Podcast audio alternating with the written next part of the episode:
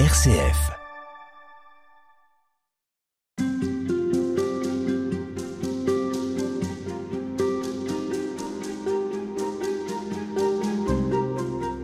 La fête dont vous parlez euh, dans votre livre Déjà brille les lumières, euh, Sylvain de Toc, euh, on l'aura compris, ça n'est pas la fête telle que Pascal, par exemple, l'évoque. C'est pas du divertissement pour faire diversion. Pour faire diversion. Ouais. Et pour fuir notre condition humaine, c'est autre chose. Alors, qu'est-ce que c'est en fait, dans les, dans les Écritures, quand on nous dit qu'il faut festoyer ou quand même il y a des récits qui racontent des fêtes, à quel moment ça se passe et pourquoi Et comment? Mais il y a des fêtes à chaque fois que on se rend compte que Dieu est intervenu pour sauver. On se réjouit de la présence et de l'action de Dieu au milieu de son peuple. Pensez par exemple à Moïse, Myriam, les Israélites, lorsqu'ils viennent d'échapper à Pharaon euh, et qu'ils ont traversé la mer Rouge à pied sec. Euh, c'est la victoire, ce sont les cris de joie. Myriam prend les cymbales et elle entraîne toutes les filles d'Israël dans la danse. La scène va se reproduire après avec Judith. Elle va se reproduire avec le roi David. Elle va se reproduire aussi euh, quelque part dans, dans le royaume de Dieu quand ce royaume nous est annoncé comme une fête à venir, une danse extraordinaire. Je pense à Fra Angelico qui représentait au XVe siècle les saints et les bienheureux euh, comme des, une ronde en train de se former pour entrer au paradis. Donc, euh, on se réjouit pas de rien. La fête, c'est pas une auto-sécrétion. Vous voyez ce que je veux dire, quoi. C'est pas de la barbe à papa. Ça, ça surgit pas de nulle part. C'est un don de Dieu qu'on accueille et qu'on laisse s'épanouir. Euh, la joie, c'est spirituel, mais la fête, c'est l'expression tout simplement corporelle de la joie, parce que nous ne sommes pas des anges. Donc nous manifestons ce bonheur d'exister, d'être sauvés, d'être rejoints par Dieu, aussi à travers toutes sortes de, réalités qui traversent les membres de nos corps. Et puis vous l'avez dit, euh, ne serait-ce qu'en citant euh, les noces de Cana, Jésus, pour en venir au Nouveau Testament, a participé à de nombreuses euh, fêtes. Il ne les fuyait pas, il ne s'excluait pas de ces réjouissances, même si elles n'étaient peut-être pas forcément très euh, empreintes de, de religiosité quand Jésus euh, s'attable avec des personnes pas très recommandables, les Zachée, les Lévi ou Matthieu, le publicain, les maris de Magdala, ça fait mauvais genre, on le critique et Jésus s'étonne parce que euh, voilà, Jean-Baptiste est venu, il a prêché euh, la pénitence et la conversion et vous dites euh, c'est un fou et le Christ, le Fils de l'homme vient et prêche une invitation à se réjouir du salut de Dieu et vous dites c'est un ivrogne et un glouton. Hein. Sous les yeux le, verset que je cite en épigraphe au début de mon livre, Luc 7,32, nous vous avons joué de la flûte et vous n'avez pas dansé. Hein. Ça rejoint un petit peu cette invitation à la fête par laquelle nous avions commencé cette série d'émissions hein, et que nous entendons chaque matin dans la liturgie des heures. Mais oui, Dieu nous invite à nous réjouir, à faire la fête avec lui parce que nous sommes réconciliés avec lui, comme à la fin de la parabole du Fils prodigue, par exemple. Nous sommes heureux d'être unis à lui, Dieu est heureux que nous soyons unis à lui, et la fête déborde, c'est lui qui la donne, c'est lui qui l'offre au fond. Alors il y a d'autres euh, exemples de fêtes, il y a des récits, il y a des paraboles notamment où il est question de fêtes. On a tous en tête euh, la fête qu'initie le père de l'enfant prodigue. Racontez-nous en quelques oui, mots. Ça, c'est la vraie fête, la fête par excellence, c'est celle avec laquelle il faut se réconcilier. Donc, on est dans le chapitre 15 de Saint Luc. Il y a trois paraboles. Celle qu'on connaît le plus, c'est la parabole dite du fils prodigue, qui s'achève par une fête extraordinaire. Hein. Les danses, les musiques, le festin. On a fait tuer le veau gras, donc l'animal de choix qu'on avait dans le bétail, pour célébrer la réconciliation, le retour de cet enfant qui s'était enfoncé dans son péché et qui revient faire la paix avec son père, même si au point de départ, il n'est pas forcément très très bien disposé. C'est souvent l'histoire de tous les pécheurs que nous sommes qui ne vont pas demander le pardon de Dieu en règle générale, d'abord parce que leur cœur est, brisé par la contrition, mais tout simplement parce qu'ils ont honte, ils sont pas fiers d'eux-mêmes, ils ont envie d'un peu de réconfort psychologique, spirituel. Eh ben c'est pas grave, Dieu nous accueille tels que nous sommes et cet accueil va justement faire s'épanouir la réconciliation avec lui. Eh bien, la réconciliation, ça se fait. Et c'est ce que disent aussi les deux petites paraboles du même chapitre 15 dans Saint Luc. Hein Vous vous rappelez peut-être la parabole de, la brebis perdue. Ben à la fin, quand le berger a enfin retrouvé sa brebis perdue, il la ramène sur ses épaules et qu'est-ce qu'il fait? Il fait la fête. Il appelle les amis, les collègues, les copains du quartier et il fait la fête pour célébrer cette brebis qu'il a retrouvée.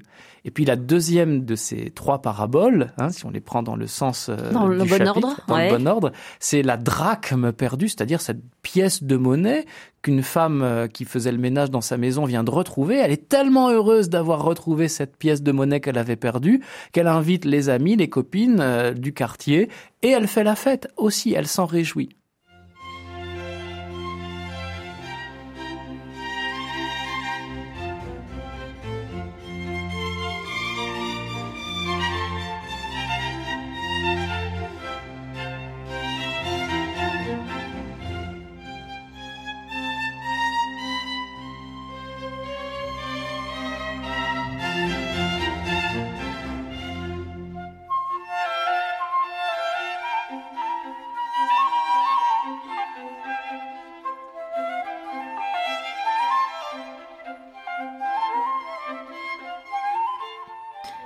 Alors on pourrait continuer euh, comme ça, euh, frère Sylvain de Toc, à citer euh, tout un tas de, textes et de références bibliques où il est question de la fête. Les psaumes, pour certains d'entre eux, nous invitent très très fortement à la fête. Et je pense à la liturgie, par exemple. La liturgie, c'est pas pour rien qu'elle est nourrie justement de tous ces psaumes, de tous ces cantiques de l'Ancien et du Nouveau Testament, où il, il est question de fête tout le temps. Je vous assure, moi qui suis religieux, qui passe quand même des heures chaque jour dans une église à chanter la liturgie dite des heures précisément, euh, matin, midi et soir, on entend ces invitations à la fête constamment, tous les jours. Il n'y a pas un seul jour. Vous voyez, aujourd'hui, on est vendredi. On a commencé la journée par un psaume pourtant pénitentiel, le psaume 50, où on demande pardon pour les péchés qu'on a accomplis avec le roi David. On a le cœur brisé d'être pécheur. Et puis, qu'est-ce qu'on dit à Dieu? Rends-moi le son de la joie et de la fête et qu'il danse les os que tu broyais. On a l'impression qu'on était un squelette en mille morceaux, mais on sait que la bonté de Dieu va nous réparer en quelque sorte. Hein. Dieu ne va pas nous laisser dans ce, cet état, cette, cette, sorte de coma spirituel qu'est le péché, mais il va nous en sortir, nous, nous éveiller, nous ressusciter, nous faire danser de joie. Et ça, on lit ça à tout bout de champ dans les psaumes. Alors la liturgie se nourrit copieusement de ces textes-là, c'est l'aspect liturgie de la parole, mais il y a aussi l'aspect très très concret dans la liturgie des sacrements.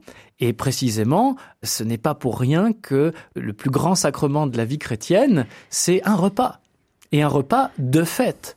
Un repas, vous vous rappelez peut-être que quand le prêtre qui préside l'assemblée vous invite à vous approcher de l'autel pour communier, hein, il présente le corps et le sang du Christ à l'assemblée et il dit heureux Heureux les invités au repas du Seigneur. Voici l'agneau de Dieu qui enlève les péchés du monde. Hein. Nous sommes heureux, bien heureux, parce que nous sommes invités à un repas de noces. Et c'est vrai que quand on distribue la communion, Parfois, on se dit que les personnes qui vont communier n'ont pas forcément à l'idée qu'elles viennent s'unir au Christ dans, dans, quelque chose de nuptial, quelque chose de, de, formidablement festif, qui est déjà la participation à sa Pâque. Alors on en reparlera parce que nos célébrations effectivement euh, sont pas toujours très euh, festives. C'est le moins qu'on qu oui. puisse dire. Vous, à titre personnel, est-ce qu'il y a un, un passage des Écritures où il est question d'une fête euh, qui vous touche particulièrement, que, euh, auquel vous vous référez régulièrement Mais oui, vous avez cette euh, parabole des, invités aux noces où eh bien Dieu apprête un festin de noces pour son fils et il veut que la salle des noces soit remplie de convives. Et, et comme les premiers qu'il a invités boudent, n'ont pas envie de venir faire la fête, vous voyez, c'est comme le fils aîné de la parabole du prodigue, il boude, il veut pas venir faire la fête. Eh bien, euh, Dieu prend acte de cela et envoie ses serviteurs inviter le monde entier. Et j'aime beaucoup ce verset, euh, les bons comme les méchants. tous sont invités à entrer dans la fête que Dieu offre. Qui sont les méchants? Ben, au fond, les méchants, euh, il y, en a un, par exemple, qui va sortir du lot à la fin de cette parabole parce qu'il ne porte pas la tunique appropriée à cette fête, à ces noces. Hein. Quelque part, c'est toujours dangereux dans une parabole de dire euh, ce personnage-là représente euh, telle personne ou telle autre. En fait, il nous représente tous, plus ou moins. Hein. Nous sommes tous à la fois bons et méchants. Exactement. Dans, dans les paraboles, on se reflète dans tous les personnages, d'une certaine manière. Mais ce qu'on sait, c'est que là encore, c'est l'immense ambition du royaume de Dieu dans les Écritures et aussi dans la vie de l'Église, dans sa prédication. On parlait du, naufrage du Titanic et du fait qu'on va essayer d'en repêcher deux ou trois. Ben non, non.